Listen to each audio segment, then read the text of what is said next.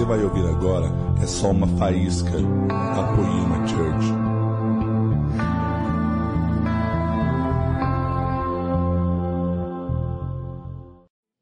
Vocês estão felizes ainda? O tema da minha mensagem é Adão sem gasolina.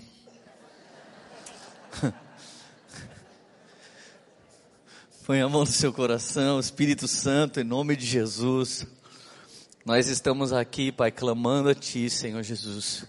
Que não nos falte tua presença, que não nos falte, Senhor, um toque fresco do teu Espírito Santo, que não nos falte, Senhor Jesus, o aconchego, Senhor, da tua graça, que não nos falte, Senhor Jesus, essa oportunidade de estar em ti, contigo, Pai.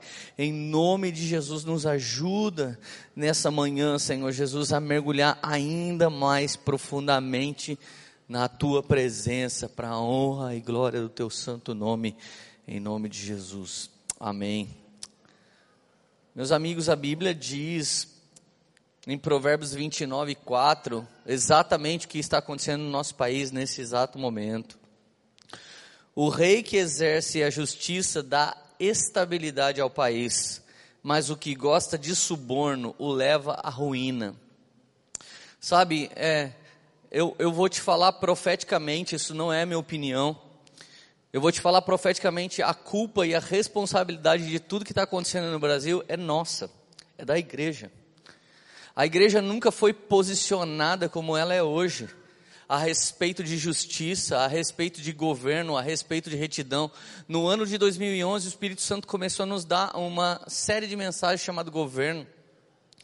E tipo, em muitos lugares que eu estive, pastores pediram, cara, escreve sobre isso. E, e provavelmente o livro que a gente lança em novembro no Fire Refine vai falar sobre isso. E eu, eu não, não é só aqui que isso tem sido pregado, Deus tem falado disso em muitos lugares. É um momento em que os homens estão se tornando ainda mais intencionais. Então, à medida que a igreja foi orando, à medida que a igreja foi sendo justificada pelo sangue de Jesus e permanecendo nessa justiça, foi à medida que a igreja começou a atrair um juízo de Deus para a nossa nação. Nunca uma, uma, uma operação como a Lava Jato durou tanto tempo no Brasil, antes muito rápido era abafado. Tudo começou com um simples doleiro numa Lava Jato, num posto de gasolina qualquer. E daí foi estourando, parecia um tipo de câncer. Quando o cara detecta um tumor, vem mais um monte, um monte, daqui a pouco quando percebe, volta tudo tomado. Eu me lembro de época que um dos meus filhos espirituais tinha uma empresa e quando eles foram entrar para conseguir alguma coisa por perto dessas empresas citadas nesse exato momento, já tinha que pagar propina para entrar. Então, de verdade, queridos, o problema do Brasil não, não são os políticos, muito menos os caminhoneiros. O problema do Brasil, é, na verdade, não é nem o brasileiro. O problema do Brasil é o problema que está operando na terra nesse exato momento. É o Adão, é a natureza adâmica, é a vontade de viver uma vida destituída do governo do céu. Então a Bíblia fala que quando um país gosta de suborno, existe ruína. Cara, a prova do suborno, a prova dessa cultura, é que eu, eu saí daqui na terça-feira, nós tivemos escola, então o Laden falou: coloque gasolina, que vai faltar gasolina por esses dias. Cara, primeiro pensamento que eu tive, eu tenho um carro, a Erika tem um. Eu falei, cara, eu não vou preciso tanto de gasolina assim, o que eu tenho de gasolina dá. Eu não fui por gasolina em nenhum dos dois carros, nem na moto que a Lilian tem. A gente não foi. E se todo mundo que colocou gasolina e estacionou o carro e está guardado com o tanque cheio, deixasse a gasolina lá, quem precisa trabalhar, os motoboy, o Uber, tipo, estava todo mundo trabalhando. Mas isso está ligado ao quê? Ao, meu egocentrismo. Eu quero saber como é que vai estar. Tá. Gente, a gente foi no supermercado, parecia que o Katrina ia passar aqui no Brasil. Ridículo, galera comprando todas as coisas que existia. Gente, minha casa, não, eu, eu comprei carne, tipo, a gente só come proteína, o resto da vida a gente está dieta, só come proteína. Agora vou comprar umas galinhas agora para pôr em casa, que não aguento comprar ovo. Mas a verdade é que isso está em nós. Cara, teve cara de posto de gasolina que foi lá e subiu o preço. Ou oh, a gente está lutando para baixar o preço, Satanás. E de boa, se você vende algum produto e você também ficou com medo e meteu um sobrepreço, eu só entendo isso da seguinte maneira. Se você está fazendo um cálculo mesmo, se é fera administração, está fazendo um cálculo que a falta que vem por esses dias pode pôr em xeque seu negócio. Então eu entendo esse ágio. Tirando isso, não tem como entender. Então o brasileiro é oportunista, está em nós. A gente faz reunião para pastores, vem cara que não é pastor. A gente faz uma reunião com inscrição para a gente poder pagar a conta, alguém aparece, nossa, mas a casa de Deus cobra. E tipo, e você vê a pessoa gastando com muitas outras coisas. Então, assim, esse senso crítico, esse, esse, essa natureza caída, ela está em nós. Ela está dentro de nós e isso é terrível. Então, quando a gente gosta de suborno, a gente vai levar tudo à ruína. Se você gosta de suborno na sua casa, você vai levar tudo à ruína. Agora, me entenda, eu, eu estou sendo crítico a respeito da sua superproteção sobre sua própria vida. A Bíblia diz que aquele que tentar guardar a sua vida, ele vai perder. Mas aquele que perder a sua vida por amor do Senhor, ela vai ser guardada nele. Eu tenho que estar quinta-feira em Viracopos, 10 horas da manhã, para pegar um voo para os Estados Unidos. Tipo, vou sair de bicicleta amanhã daqui com a Érica no quadro, vai dar tudo certo é o que vai rolar, mas tipo assim, de verdade, você acha que eu estou sofrendo de perder uma viagem dessa? Nós expulsamos os portugueses daqui por causa de 20% de imposto. Meu nome é Guiar Barreto, eu sou português duas vezes, então sou autoridade para poder falar disso. Nós botamos a portuguesada para correr por causa de 20% de tributo. Agora, uma nação que rouba 10% de Deus, você vai esperar o que dessa nação? Ainda tem gente criticando a fidelidade nos dízimos. Então já está dentro da igreja. O problema não é o político, o problema é a máquina. Pode pôr, você quer pôr o Bolsonaro, você quer pôr um revolucionário, você pode pôr quem você quiser lá. Ele não consegue fazer nada. Nós precisamos de deputados, nós precisamos de senadores, nós precisamos de presidente, nós precisamos de policiais e nós precisamos que você que está aqui ouvindo a palavra de Deus não seja só um ouvinte, mas seja um praticante extremo dessa palavra, um radical com a vontade e a verdade de Deus na sua vida. Amém? Aleluia. Você está feliz ainda? A Bíblia diz em 1 Pedro, no capítulo 2, versículo 13: Por causa do Senhor Sujeite-se a toda a autoridade constituída entre os homens, seja o rei como autoridade suprema, seja os governantes como por ele enviados para punir os que praticam o mal e honrar os que praticam o bem. Gente, para que, que serve a autoridade? Uma autoridade serve para trazer segurança, uma autoridade serve para trazer provisão e uma autoridade serve para trazer empoderamento. O nosso país, ele precisa nos guardar. À medida que a nossa liderança política não nos guardou, cara, os caminhoneiros estão nos guardando. Eu dei unfollow em tudo quanto é pastor que eu respeito, que começou a meter o pau caminhoneiro. Eu acho que eles deviam orar. Eu acho que eles deviam buscar Deus, eu acho que eles deviam pensar o que está acontecendo com o povo. Talvez você está sofrendo, começou a faltar carne na sua casa, começou a faltar ovo. Você sabia que na vida do pobre é a vida toda faltando isso? Talvez você está tendo que andar de bike, está tendo que andar a pé. Você sabia que a vida do irmãozinho humilde é a vida inteira, sim? Ah, você veio de bicicleta, que falou, quem veio de bicicleta? Eu, aleluia. E quem veio de bicicleta a vida inteira? Aleluia. Tem vários irmãos aqui no nosso meio que vêm a pé de bicicleta a vida toda. E muitos outros irmãos que chegam de carro aqui sozinhos, sem ninguém, que poderia ter dado carona. Mas a gente nunca está preocupado. E nós que temos o carro, a gente quer o carro mais novo. E nunca a gente se preocupa que num desses dias de chuva, talvez algum irmão está assistindo online. Porque não tinha como vir para a igreja. Eu quero te dizer que o problema é a, a queda do homem. Não adianta a gente querer ser crítico, sabe qual é o problema? O problema do Brasil é que o brasileiro, ele ama a lei de Gerson, não a lei de Deus, a lei da vantagem. Chegou o momento de levar vantagem, vamos levar vantagem. Ontem a Erika chamou um Uber para ir na casa de uma irmã, eu falei, cara de Deus, esses Ubers são incríveis, como que eles estão trabalhando, cara? Como é que eles vão gastar gasolina? Sabe, mas os caras têm o que tem para hoje, Deus vai prover o de amanhã. Existem dias que Deus está numa abundância, mas nesse tempo Deus está nos ensinando a administrar, nesse tempo Deus está nos ensinando a economizar, nesse tempo Deus está nos ensinando a dar valor para as coisas. Agora, sabe uma coisa que eu estou muito feliz? Eu estou vendo um monte de família andando para rua com seus filhos, eu estou vendo um monte de gente sexta-feira dentro de casa, sábado dentro de casa assistindo um filme, comendo pipoca. Cara, que coisa linda. Compra um saco de pipoca, irmão, que vai dar quila na bateria. Fica fica tranquilo. Jejue e come pipoca, vai dar tudo certo. No final dessa história você vai estar mais dinheiro. Se for pipoca naquela maquininha de ar quente, você vai estar magrinho e vai ser maravilhoso esse tempo. Agora, e quando há autoridade? Eu estou vendo uns crentes falar, não pode se levantar contra a autoridade. Eu estou vendo um crente falar assim, a gente não pode fazer greve. Cara, na onde que está escrito isso? Na onde que a Bíblia diz que você não pode se defender de um assalto? Que lugar que está escrito isso? Que lugar que está escrito isso? Então me diz, quando o povo saiu do Egito, eles se rebelaram contra quem? Faraó. Quando o povo guerreou com a Pérsia, eles se levantaram contra quem? Contra os persas. Quando o povo se levantou para sair da Babilônia, se levantaram contra quem?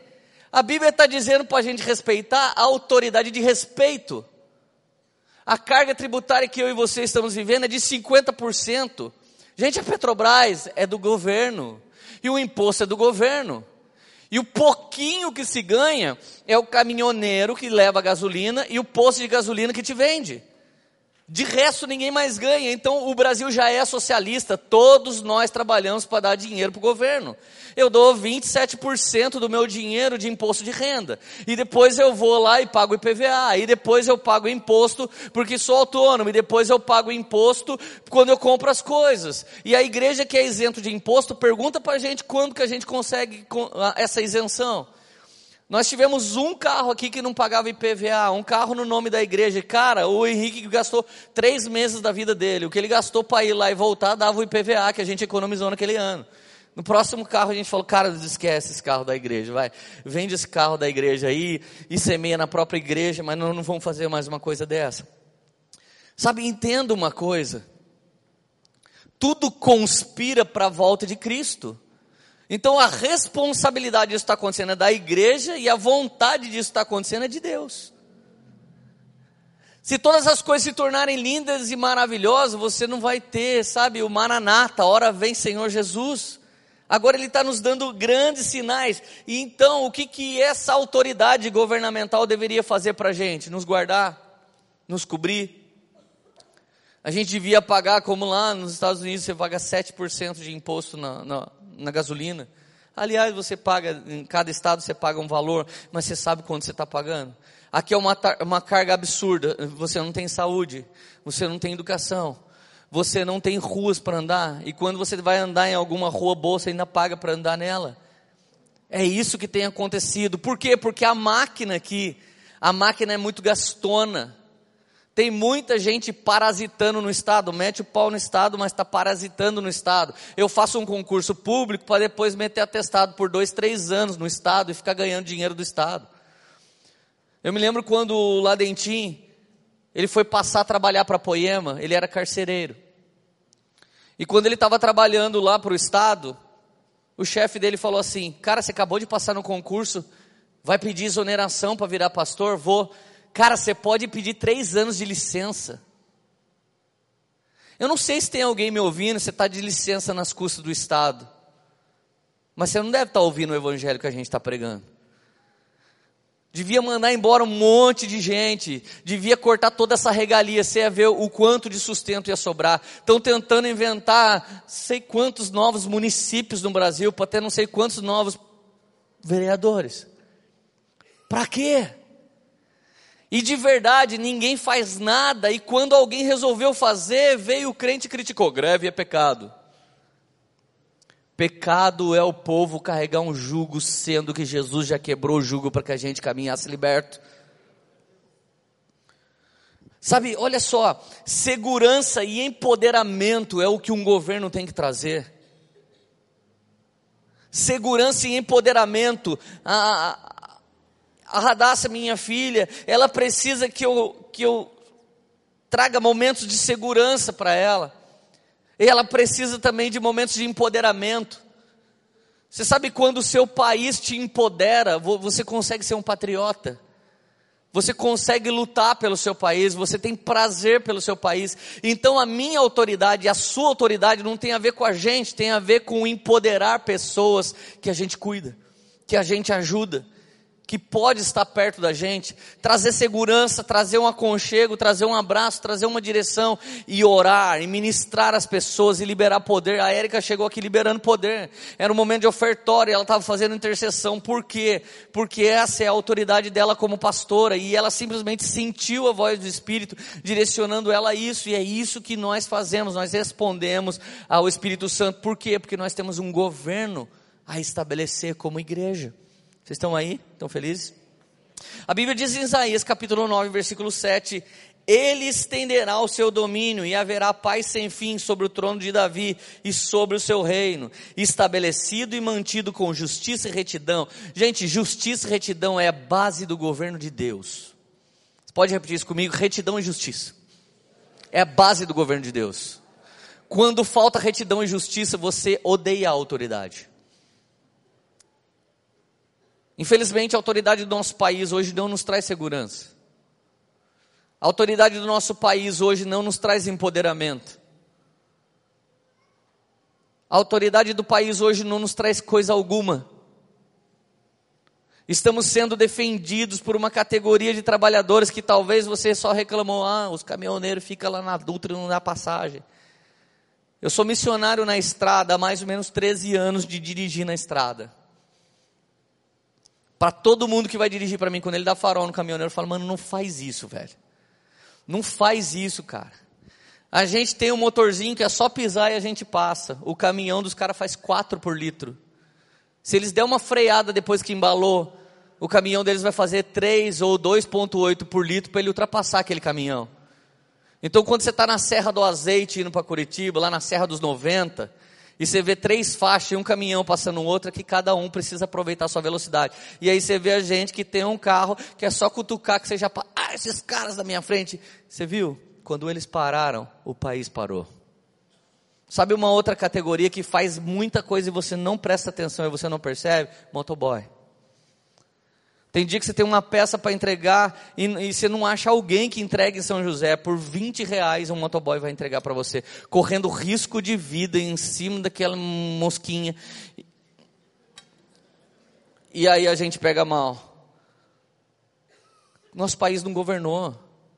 Era para ter linha férrea para tudo quanto é lado. Nosso país não governou.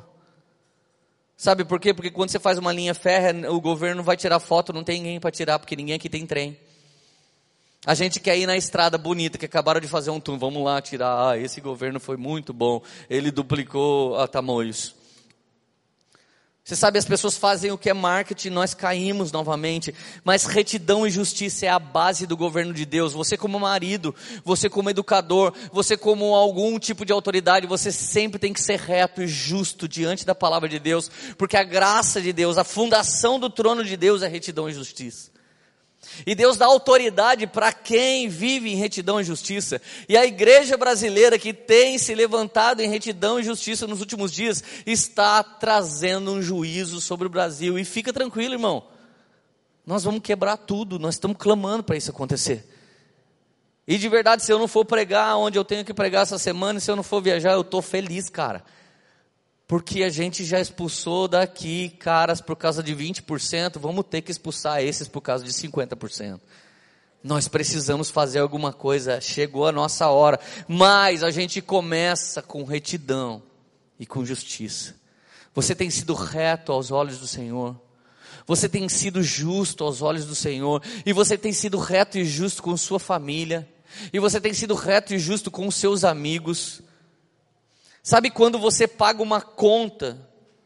Você devia pagar super feliz, sabe?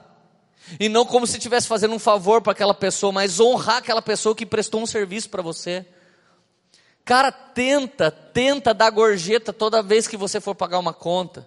Se você percebeu que, a, que aquele serviço foi diferente, que aquele serviço veio com honra, que aquele serviço foi acima da média, você precisa semear. Você sabia que a retidão e justiça de Deus, às vezes faz Deus ouvir um ímpio a oração de um ímpio responder, porque o ímpio não conhece a retidão e justiça de Deus, mas tem dia que Deus não pode responder a mesma oração do justo, porque esse justo não está tão justo.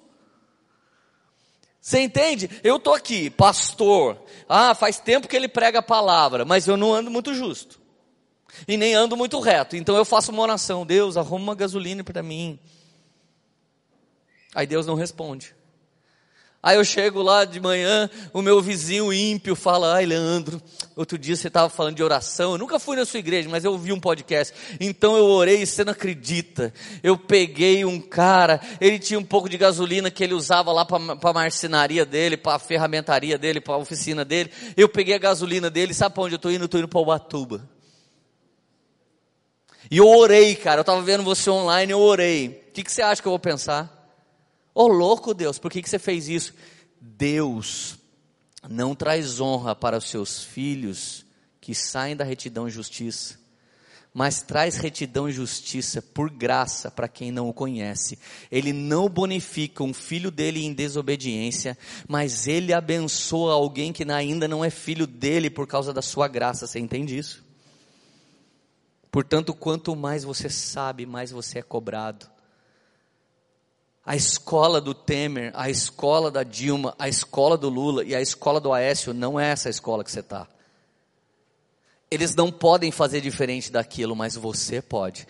Pode sair daqui o próximo presidente do Brasil, pode sair daqui o próximo senador, pode sair daqui o próximo educador que vai levantar uma escola política verdadeira e pode sair daqui grandes caminhoneiros que vão fazer e vão continuar fazendo a diferença em nome de Jesus, mas sempre com retidão e justiça para a honra e glória do nome do Senhor. Amém? Vocês estão felizes ainda? Querido, sabe, autoridade e justiça, ela funciona com misericórdia. Agora, uma coisa que eu não sou a favor é da violência da greve, obviamente, porque a retidão e justiça, ela age com misericórdia. Todo tipo de protesto pacífico para que haja uma transformação é agir com misericórdia. E uma verdade é que se você estiver na fila do poço e alguém furar sua fila porque ele é um brasileiro ímpio caído, você vai ter que agir com misericórdia. E eu sei que não vai ser fácil. Eu vou pelo menos tentar falar, cara, o que está acontecendo? Por que, que você está fazendo isso? E eu vou tentar pregar para ele de alguma maneira. E vou tentar expulsar o demônio dele, lógico, por causa dele ter feito aquilo. Agora eu quero te dar um panorama de uma verdade a respeito de Adão. Você precisa entender isso para você entender profundamente o que eu estou falando. Abra por gentileza a sua Bíblia no Evangelho de Lucas, capítulo 10, do verso 30 ao 37. Em resposta, disse Jesus: Um homem descia de Jerusalém para Jericó, quando caiu na mão de assaltantes. Esses lhe tiraram a roupa, espancaram-no e se foram, deixando quase morto. Aconteceu que descendo pela mesma estrada um sacerdote, quando viu o homem, passou pelo outro lado. Assim também um levita, quando viu, quando chegou ao lugar e, e o viu, passou pelo outro lado. Mas um samaritano, estando de viagem, chegou onde se encontrava o homem, e quando viu, teve piedade dele. Aproximou-se, enfaixou suas feridas, derramando vinho e óleo. Depois colocou-o no seu próprio animal levou-o para uma hospedaria e cuidou dele. No dia seguinte, lhe deu dois denários, deu dois denários ao hospedeiro e disse: Cuide dele, quando eu voltar, lhe pagarei todas as despesas que você tiver. Qual desses três você acha que foi o próximo do homem que caiu na mão dos assaltantes?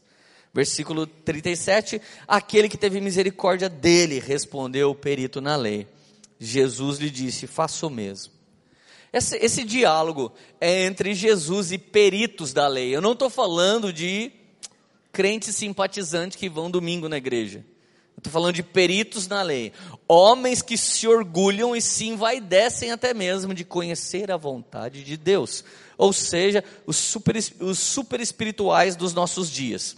Eles chegaram e falaram: Eu honro a Deus, eu guardo a lei, e que mais eu tenho que fazer para viver o reino dos céus? Então Jesus disse: ame também o seu próximo. E ele começa a descrever isso por meio de uma parábola. E essa parábola contém o plano de Deus a respeito de Adão, da igreja da volta de Cristo. Esse texto está entre o período da graça de Deus, desde o momento que Jesus se manifesta até a volta de Jesus para buscar a sua igreja. Esse texto está dentro desse período escatológico. Então presta atenção: um homem de Jerusalém para Jericó, homem aqui representa a humanidade. A humanidade saindo de Jerusalém e vindo para, para Jericó, não só geograficamente, Jericó era mais baixo que Jerusalém, como espiritualmente, Jericó é muito mais baixo que Jerusalém.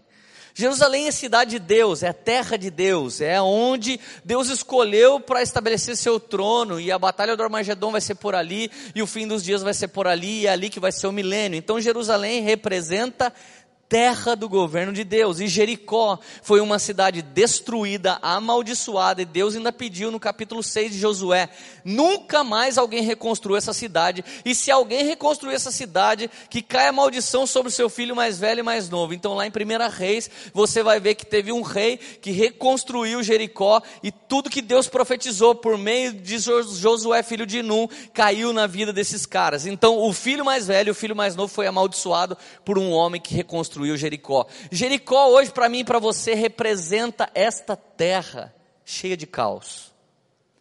Então aqui a humanidade está saindo da graça de Deus lá no Éden e está tendo a queda de Adão. Um homem descendo de Jerusalém para Jericó significa eu e você saindo do Éden e vindo peregrinar essa terra sem o Senhor. Note que o homem veio descendo e foi assaltado. João 10,10 10 diz que o diabo vem para roubar, matar e destruir. Quem são os assaltantes? Pessoas possuídas pelo diabo. O próprio diabo. Então o homem assaltado no caminho é a humanidade sem Deus. E note que o sacerdote, por mais que ele fosse homem de Deus, e o levita, por mais que ele fosse homem de Deus, eles também estavam no mesmo caminho. Eles não estavam de Jericó para Jerusalém, estavam de Jerusalém para Jericó. Sabe o que significa? Que eu, Leandro, e você, poemeiro, não podemos salvar ninguém. Isso significa que eu e você não temos poder para mudar a nação brasileira. Isso significa que eu e você não podemos mudar tudo isso que está acontecendo, e essa é a impotência do Adão. A Bíblia diz que esse homem foi espancado até ficar meio morto, quase morto. Ou existe morto ou vivo, mas meio morto é o que? Meio morto sou eu e você sem Jesus. A gente é meio vivo, mas a gente é meio morto. A gente é meio vivo porque todos nós buzinando com faixa, a gente está querendo um país justo. Mas a gente é meio morto, porque se a gente começar a correr o risco do nosso próprio umbigo, a gente já manifesta algum tipo de egocentrismo, de ganância, e a gente vai lá e pula na frente. Você sabe, tem gente que pergunta assim: como que os políticos têm coragem de roubar? O mesmo jeito que o dono do posto de gasolina foi lá e dobrou o preço da gasolina na hora do perreio do povo. Significa se você tem o poder, então você pega. A mesma coisa quando uma mulher fala assim: ah, é, esse meu marido não tem me honrado, então ele vai ver, ele vai dormir com outra. Quando você nega a sua sexualidade para o seu marido, é a hora que você tem o poder e o controle e você fala: agora quem manda que sou eu. Já está na nossa natureza. Já está em nós. Quando o marido fala, é, minha mulher não me honra, então ela vai ver com quem que eu vou gastar dinheiro. Eu vou gastar com goró. Eu vou beber com os caras. Daí fica lá bêbado falando pro outro macho, te amo, velho, vou até pagar a sua bebida. Tá vendo? Tá em nós. De verdade, o caído dessa história, na moral, querido, não é só o homem é também um sacerdote e é também um levita. Porque eu e você, quando saímos do alicerce de retidão e justiça, nós saímos debaixo do trono da graça de Deus. Então nós estamos abandonando Jerusalém, indo caminho a Jericó. É aquele dia que eu estou cheio do Espírito Santo e do nada eu dou um vacilo. Você está cheio do Espírito Santo e do nada você senta uma fofoca, e do nada você faz uma coisa violenta, e do nada você faz um gesto obsceno. Então você fala, cara, o que está acontecendo comigo? Estamos todos do caminho de Jerusalém para Jericó. E agora? Esse é o Adão sem gasolina. Quando o Adão saiu do Éden, Acabou a gasolina dele. Ele passou o resto da vida procurando algo energético para ele viver. E a Bíblia diz que a palavra de Deus é poderosa e eficaz, do grego energéus, energético, energia, gasolina, explosivo. A palavra de Deus é explosiva, o Espírito Santo é explosivo. Se nós o temos todo dia, se nós o buscamos todo dia, todo dia nós estamos com o tanque cheio. Mas se a gente não tem, o nosso tanque começa a esvaziar. Então outras coisas se tornam mais brilhantes para mim do que Jesus. E chega até o momento que eu posso usar Jesus. Eu posso usar Jesus como qualquer pessoa. Mas de repente chega um samaritano e samaritano, dentro desse contexto judaico, e para nós judaico-cristão, é um cara não salvo. Porque ele nem é judeu mesmo e nem se converteu a Cristo. Então, um samaritano aparecer ali é tipo assim: nossa, apareceu mais um pecador na história. É, só que esse pecador, ele parou onde o cara estava caído, jogou nesse cara vinho, jogou nesse cara óleo, colocou esse homem no seu animal e levou até uma hospedaria. O samaritano tipifica Jesus na natureza adâmica. Ele escolheu o samaritano, porque samaritano, dentro desse contexto para a gente, era pecador. Olha a mulher samaritana, teve seis maridos. O samaritano também devia ser meio amigo dela. Talvez fosse até o marido dela. Você sabe, quando você pensa nisso, você fala, nossa, mas um samaritano. Era a mesma coisa de Deus usar um político nesse exato momento para mudar essa história lá. Você fala, mas um político? É. Porque tanto político quanto eu, e quanto você, e quanto cabeleireiro, e corintiano, e palmeirense, e São Paulino, pode ser cheio do Espírito Santo. E se ele nascer de novo, então ele vira as costas para Jericó e ele começa a subir a caminho de Jerusalém novamente. Aleluia. Você está feliz ainda? Querido, vinho representa o sangue de Jesus na Bíblia e óleo representa Espírito Santo na Bíblia. Quem que tira o pecado do mundo? O sangue de Jesus. E quem convence o homem do pecado, da justiça do juízo? O Espírito Santo. Se a igreja não nasce do sangue de Cristo, não é lavada pelo sangue de Cristo e não se mantém cheia do Espírito Santo, ela está morta.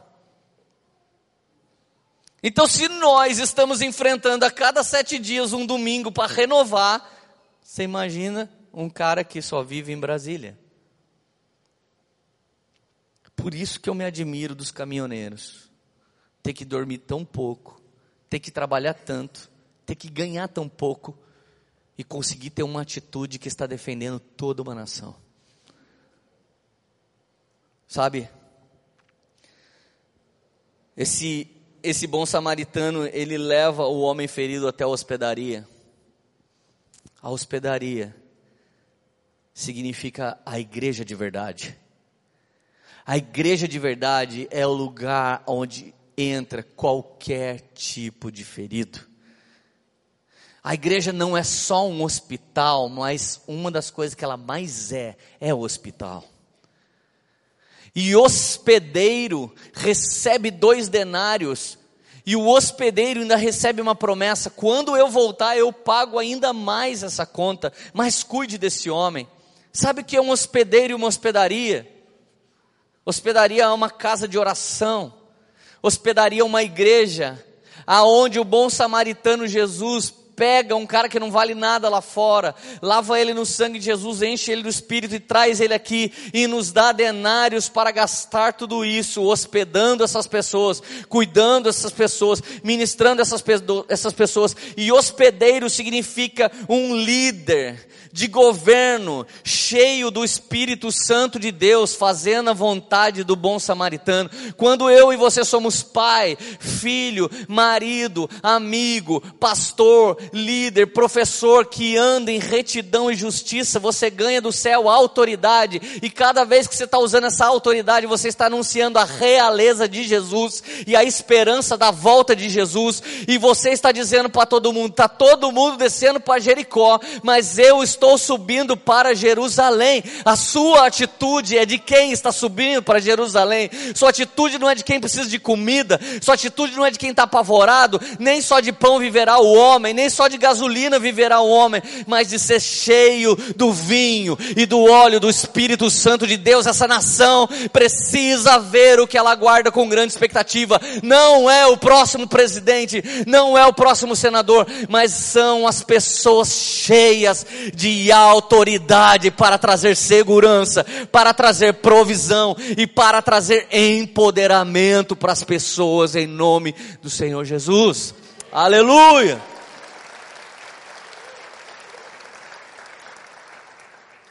Então Jesus no verso 37, ele explica assim: Se vocês querem viver o reino de Deus, faça o mesmo. Igreja evangélica não salva ninguém. Não salva ninguém. Pastor evangélico não salva ninguém. Eu não salvo ninguém. Você não salva ninguém. A poema não salva ninguém. Somente aquele que vem no cavalo branco com óleo e vinho, cheio de misericórdia, e ele assumiu a nossa natureza, sentiu na própria pele. Então, se o bom samaritano conseguiu fazer, você também consegue, porque não foi na segunda vinda que Jesus foi, fez isso, foi na primeira, foi na natureza caída. O Adão sem gasolina, ele também foi. Você pode até não ter gasolina, mas você tem que ter fé e esperança. Pode faltar tudo para você, mas não vai faltar fé e esperança. E fica tranquilo, se faltar comida, Jesus jejuou 40 dias, ele não morreu. Moisés jejuou 40 dias, você que não conseguia fazer jejum, Deus está dando um jeito agora. Seu fofinho. Tem alguém feliz ainda? Mas como que desenvolve esse governo, gente? Você tem que entender que enquanto eu estou ripando aqui, eu estou estimulando você, mas a hora que eu estou mano a mano, eu não sou assim. Eu tenho muito mais misericórdia quando eu estou falando numa mesa do que quando eu estou pregando. Porque quando eu estou pregando, eu tenho que pôr a mensagem dentro de você e ainda dar uma porradinha em você para você ir. Essa vontade de chacoalhar as pessoas é, é só isso. Romanos 12, verso 17: Nunca pague o mal com o mal. Pense sempre em fazer o que é melhor aos olhos de todos. Amado, nunca se vingue. Deixe que a ira de Deus se encarregue disso. Pois dizem as Escrituras: a vingança cabe a mim, e eu lhes darei troco, diz o Senhor. Gente, presta atenção. Todo cara falho em teologia, ele acha que Deus no Antigo Testamento era mal e que no Novo Testamento ele se converteu. É que Deus antes, Leandro, ele gostava dessas coisas. Deus mudou, ele nunca muda. Está dizendo aqui, ó. No Novo Testamento, você ira e quem resolve a treta é Deus. Eu estou irado com o meu país. Eu estou irado com a política do meu país. Eu não estou me, me, tirando da mira, mas eu nunca votei em todos os caras que estão no poder. Eu não votei nesses caras nenhuma vez. Eu não tinha nada com isso.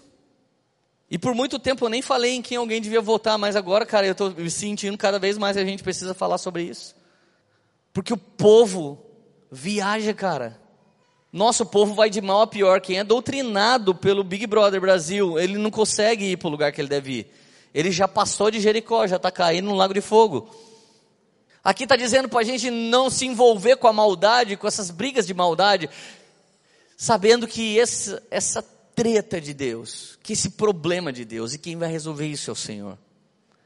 Se esconda na retidão e justiça, continua reto, continua justo. Apóstolo Paulo ensinando a, a, a, igreja de Roma, ele diz no capítulo 8, versículo 19 de Romanos: a natureza criada aguarda com grande expectativa a reforma trabalhista brasileira. Não. Aguarda com grande expectativa a manifestação dos filhos de Deus, que eles sejam revelados, pois essa natureza foi submetida à inutilidade não pela sua própria própria escolha, mas por causa da vontade daquele que a sujeitou, na esperança. Quando o homem falou, eu quero andar sem gasolina para onde eu quiser. A Deus falou, ah, é? Quero. Então tá bom, Deus abriu a porta do Éden e falou, come esse fruto aqui, ó, e vai. Tudo que você tem é meu. Depois que você comer desse fruto, 50% é do diabo agora. O nome desse fruto é carga tributária, pode ir. Gente, você sabe por que, que Davi enfrentou o gigante? Primeiro, que o gigante desafiou a Deus. Segundo, porque ele ouviu, ele era brasileiro, ele ouviu assim: aquele que matar o gigante casa com a filha do rei. Esse é o caso, é o caso do Gu aqui. e a terceira coisa foi uma das melhores. E nunca mais nem ele e nem a família dele pagará imposto. Gente, até Davi fez greve e arrancou a cabeça do gigante para não pagar mais imposto. Está na Bíblia. E aí eu vejo uma igreja, de verdade, você nem precisa mais congregar aqui, velho.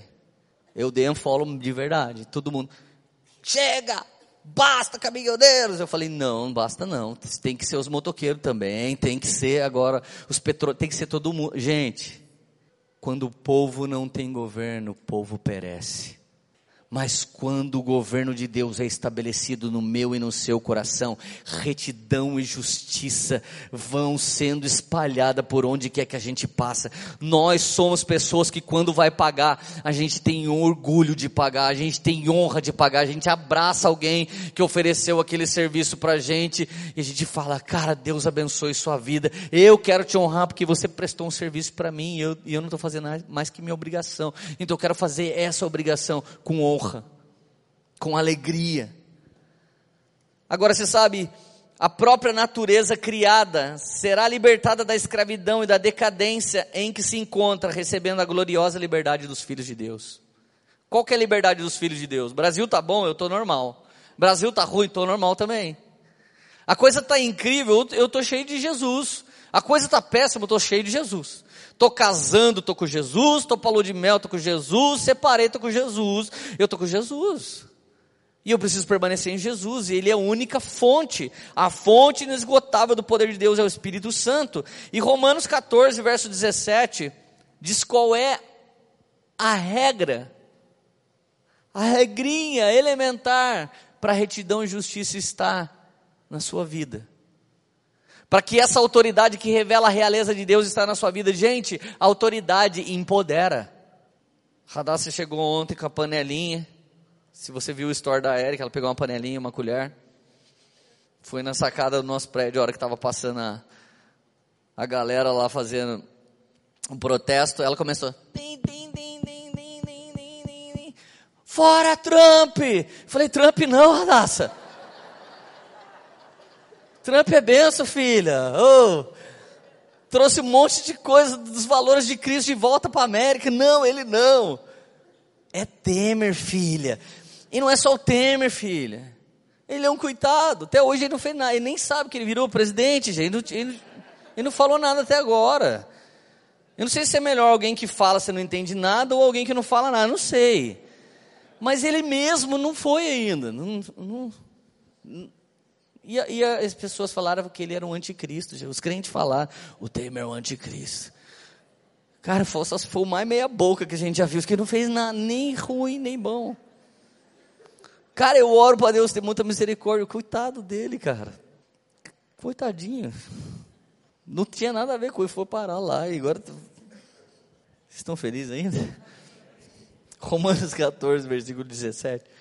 Pois o reino de Deus não é comida, nem bebida, nem gasolina, mas justiça, paz e alegria no Espírito Santo. Amém? Não é comida, nem bebida, nem gasolina. Mas se você quiser semear gasolina para eu ir no aeroporto, eu aceito, tá? Se o bom samaritano estiver passando aí também de cavalo, eu pego carona, não tem problema não. O reino de Deus não são essas coisas, gente. Isso tudo que eu estou falando está abaixo da autoridade que a gente carrega. E a gente não carrega autoridade para mandar. A gente não carrega autoridade para exterminar. A gente carrega autoridade para empoderar.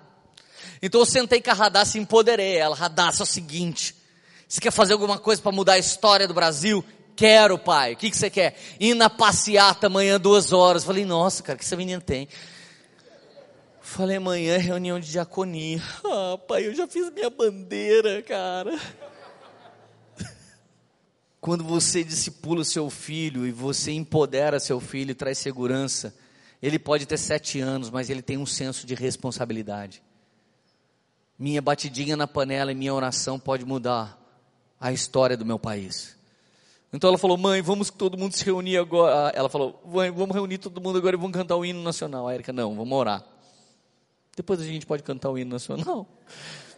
Sim, Radassa, a gente vai cantar o hino também. Olha só, o reino de Deus é justiça, paz e alegria no Espírito Santo. E sabe quando que você sabe que você nasceu de novo? Sabe como você faz para saber se você é convertido a Cristo? Se você tem um governo e esse governo exala retidão e justiça, quando as pessoas podem dizer o versículo 18 da sua vida. Aquele que assim serve a Cristo é agradável a Deus e aprovado pelos homens. Sabe, gente, tem um cara que morreu e você pode assistir documentário dele. Ele não pregou, ele não evangelizou, ele não foi um John Wesley, não foi um Charles Finney, ele foi um esportista e ele foi piloto de Fórmula 1. Se você assiste qualquer documentário que fala a respeito do Ayrton Senna da Silva, o cara era justo, o cara era reto, o cara tinha intrepidez. As boas obras do cara era assustador. Ele tinha dado muita coisa para muitos hospitais, até que, no fim da sua vida e veio a sua morte, nasceu o Instituto Ayrton Senna, que faz muitas coisas até hoje, liderado pela Viviane Senna e pelo irmão dele.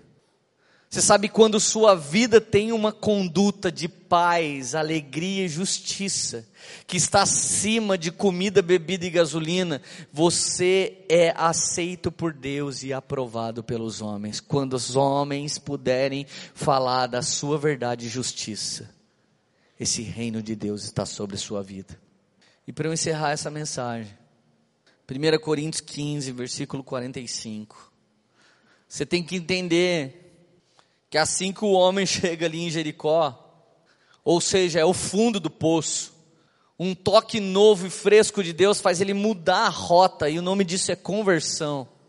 O caminho de todo mundo do mundo, sem um toque fresco do bom samaritano, é indo para Jericó. Todo o Brasil e a face da terra está indo para Jericó, está indo para o caos. E o fim dos dias bíblicos é esse, até que o governo e a nova ordem de Cristo venha a ser estabelecido no seu milênio, junto dos filhos manifestos de Deus. Então por que, que existe a palavra conversão? Porque eu estou indo para Jericó, mas assim que eu recebo um toque do bom samaritano, eu começo a voltar para Jerusalém. Voltar para Jerusalém é voltar para a terra do rei que vive, vê e reina é voltar para o empoderamento, é voltar para baixo do governo do céu. Então, a legislação que me guarda não é brasileira. Não roubar é honrar o próximo. Sabe, querido, amar a Deus sobre todas as coisas é estar indo para o alvo que é Ele, e o próximo, como Ele nos amou, é realmente amar todas as pessoas, é ir e fazer o mesmo do bom samaritano. O bom samaritano chegou ali, não estava preocupado se ia ser assaltado também. O bom samaritano chegou ali, não quis saber se, se era mentira aquilo. Ele colocou o cara no animal dele. Ele não perguntou: você errou, você pecou, você cuspiu na cruz, você se levantou contra seu pai, pegou contra o Espírito Santo. Por acaso você já mexeu com feitiçaria antes de você chegar aqui nessa igreja? Isso é papo de igreja evangélica, gente. Pelo amor de Deus, isso não tem na Bíblia. Ele chegou, derramou os dois elementos, colocou, levou, ainda gastou seu dinheiro. Margaret Thatcher, uma das mulheres mais importantes da política mundial, ela soltou essa frase um dia: o bom samaritano não tinha somente uma boa intenção, ele tinha também dinheiro.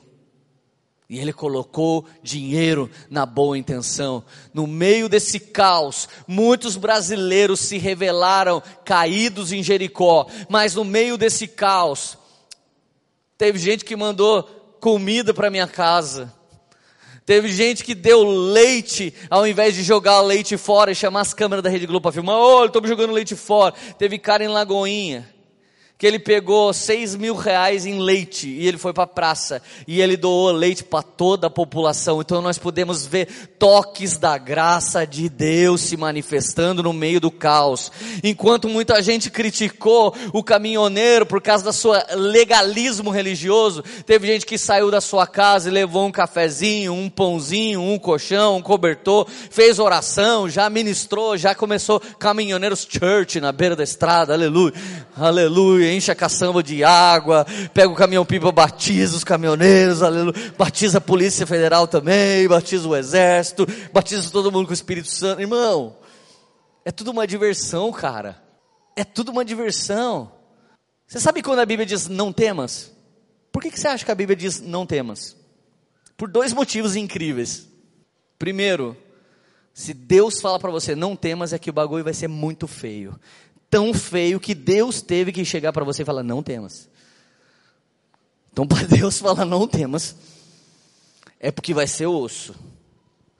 Essa é a parte ruim dessa visão de Deus. Mas a parte boa é que se ele disse não temas, ele é fiel para cumprir, não tem demônio, profundidade, largura, anjo caído que possa se levantar, porque ele disse não temas, então, cara, Deus está dizendo nesse exato momento, vocês que vivem na retidão e justiça, vocês que são verdadeiros hospedeiros dessa nação, homens e mulheres que eu posso confiar todos os feridos, não temas, porque eu estou dando o que vocês precisam para viver agora, e quando eu voltar, eu vou pagar ainda mais para cada um de vocês.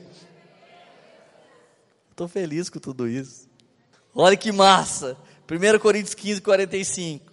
Assim está escrito. Primeiro homem, Adão, tornou-se ser vivente. Todo mundo que não pode entender o que eu estou pregando é ser vivente. Ele não, ele não entende. É um ser vivente. O último Adão, que é Cristo, espírito vivificante. É um espírito que queima dentro de você. Não foi o espiritual que veio antes, mas o natural, e depois dele o espiritual. O primeiro homem era do pó da terra, e o homem do pó da terra, irmão, só faz lama. O segundo homem é dos céus, e esse traz o entendimento celestial. O homem, os que são da terra são semelhantes aos homens terrenos, mas os que são do céu, semelhante ao homem celestial. Se você é semelhante ao homem celestial, você vai ter que agir espiritualmente como os caminhoneiros. Você sabia que todo mundo que está aqui devia ser o que o caminhoneiro está sendo hoje? Se você imitar os caminhoneiros hoje, você vai estar tá entrando na brecha de uma nação inteira para lutar pelo direito de uma nação inteira. Ah, Leandro, eles estão lutando só pelo diesel. E isso vai chegar na sua mesa com tudo mais barato. Está faltando tudo. Se eles param, tudo para. Você sabe, e se nós buscássemos o Espírito Santo como a gente está buscando gasolina? Ah, meu amigo, daí estava resolvido o problema da terra. Todo dia eu acordo e falo: onde tem gasolina? E outra, fica tranquilo, os caminhoneiros vão voltar, mas os petroleiros estão entrando em greve. Sabe, cara, o pânico do povo vai derrubar o governo. Mas a mídia vendida está falando muita mentira a respeito de toda a verdade que está rolando. E a verdade não são os caminhoneiros. A verdade somos nós. Quem gritou por retidão e justiça foi a igreja nos últimos 20 anos. Quem começou a estabelecer a cultura do reino de Deus lá fora foi a igreja. Quem mexeu com o céu e clamou ao céu e intercedeu ao céu foi a igreja. E de verdade eu te convido para estar aqui amanhã à noite, que nós vamos estar numa intercessão severa, hardcore, pela Igreja de Cristo, 19:30. Venha a pé, amém? traz a, se, se, você tiver alguém como a Érica na sua casa, traz assim nas costas de cavalinho, brinca de cavalinho com o seu marido, com a sua esposa que não está andando. Mas queridos, fica de pé agora. E de verdade, eu eu quero comissioná-los como pastor nessa igreja. Eu quero dizer o tanto de autoridade que você tem. Eu quero que você interceda. Tem um irmão da igreja que está saindo para deputado federal na próxima eleição. Eu quero que você interceda por isso. Eu quero que você que tem autoridade, querido, e tem influência, seja um hospedeiro. Seja pronto para agir conforme a vontade do bom samaritano. Tudo que chegar na sua mão, faça. Tudo que chegar até você, dê esperança. Primeiro você abraça, aconchega. Isso é autoridade. Depois você dá do que você tem. Ele deu o que ele tinha: sangue e energéus. Energia. Nós só podemos dar o que a gente tem. Um, um critica, o outro xinga. o outro fura fila, o outro tenta pegar tudo para si. Mas retidão e justiça são os fundamentos do trono de Deus. E quando a nação brasileira pode ver retidão e justiça, elas podem ver o empoderamento do Rei dos Reis e Senhor dos Senhores. Então a atmosfera começa a mudar quando eu e você temos a única atitude certa, que é ser como Jesus. Sabe, se, se você era um Adão sem gasolina, não deixe de buscar o Espírito Santo todos os dias da sua vida. Não deixe de buscar a palavra de Deus todos os dias da sua vida. Que esses dias te ensinem grandes lições. Te ensinem a ser mais manso, ser mais humilde ser mais dependente de Deus, que, que nesses dias você aprenda a orar pelas categorias que sustentam o nosso país. Senhor, em nome de Jesus, Pai. Em nome de Jesus, fortalece a Lava Jato, Senhor Jesus. Fortalece a reforma, Senhor Jesus, tributária do nosso país. Fortalece, Pai, esse, esse, esse povo que clama. Levanta Moisés nessa geração, Pai. E eu sei que Moisés nessa geração não é um homem, é o próprio poder do Espírito Santo levantando frentes do meio de todas as frentes e Deus, que a igreja religiosa, que a igreja peçonhenta, Senhor Jesus, vá caindo por terra, porque em dias de luta nós vemos quem tem autoridade e quem tem um poder da religiosidade, em nome de Jesus, Pai. Em nome de Jesus, que não falte a gasolina dentro de nós, que não falte a energia dentro de nós, Pai, e que o nosso caminho seja mudado. Deus, a culpa não é do governo, a culpa não é da Petrobras, a culpa não é do caminhoneiro, a culpa é da queda, a culpa é do homem não te querer.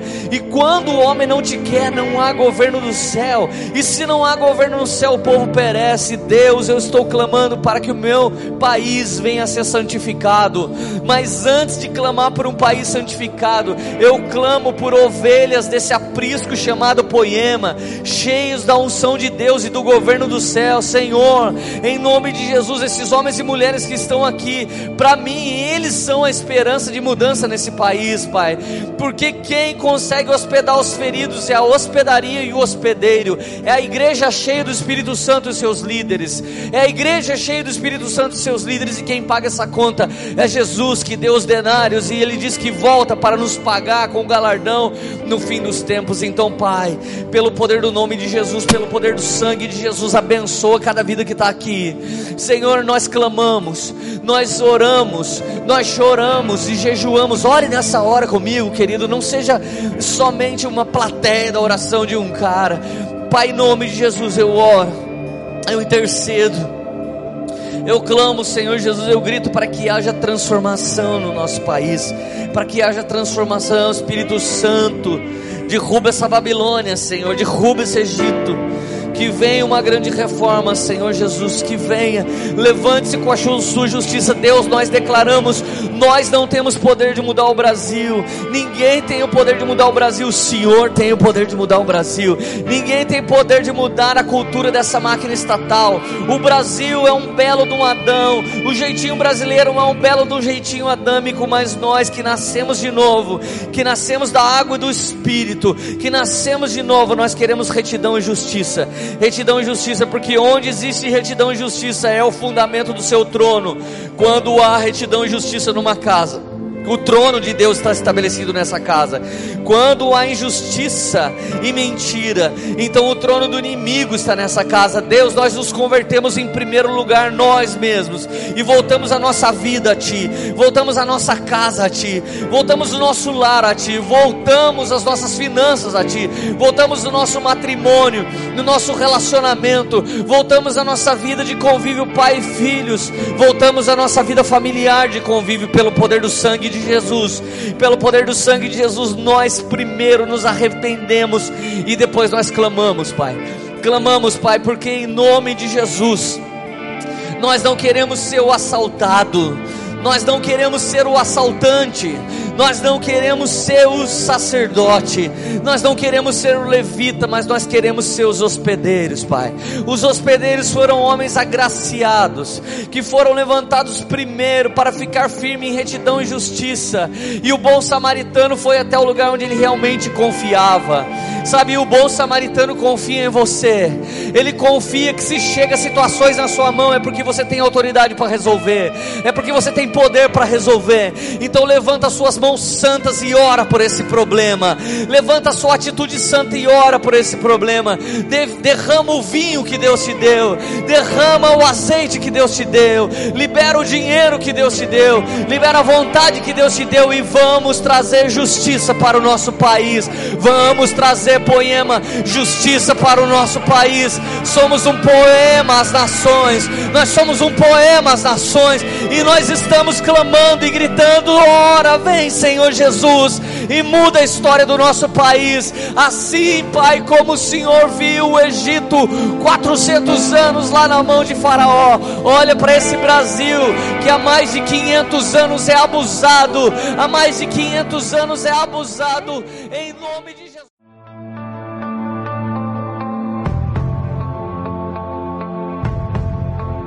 Você acabou de ouvir uma mensagem da Poema Church. Para mais informações, acesse o nosso site poema.com.br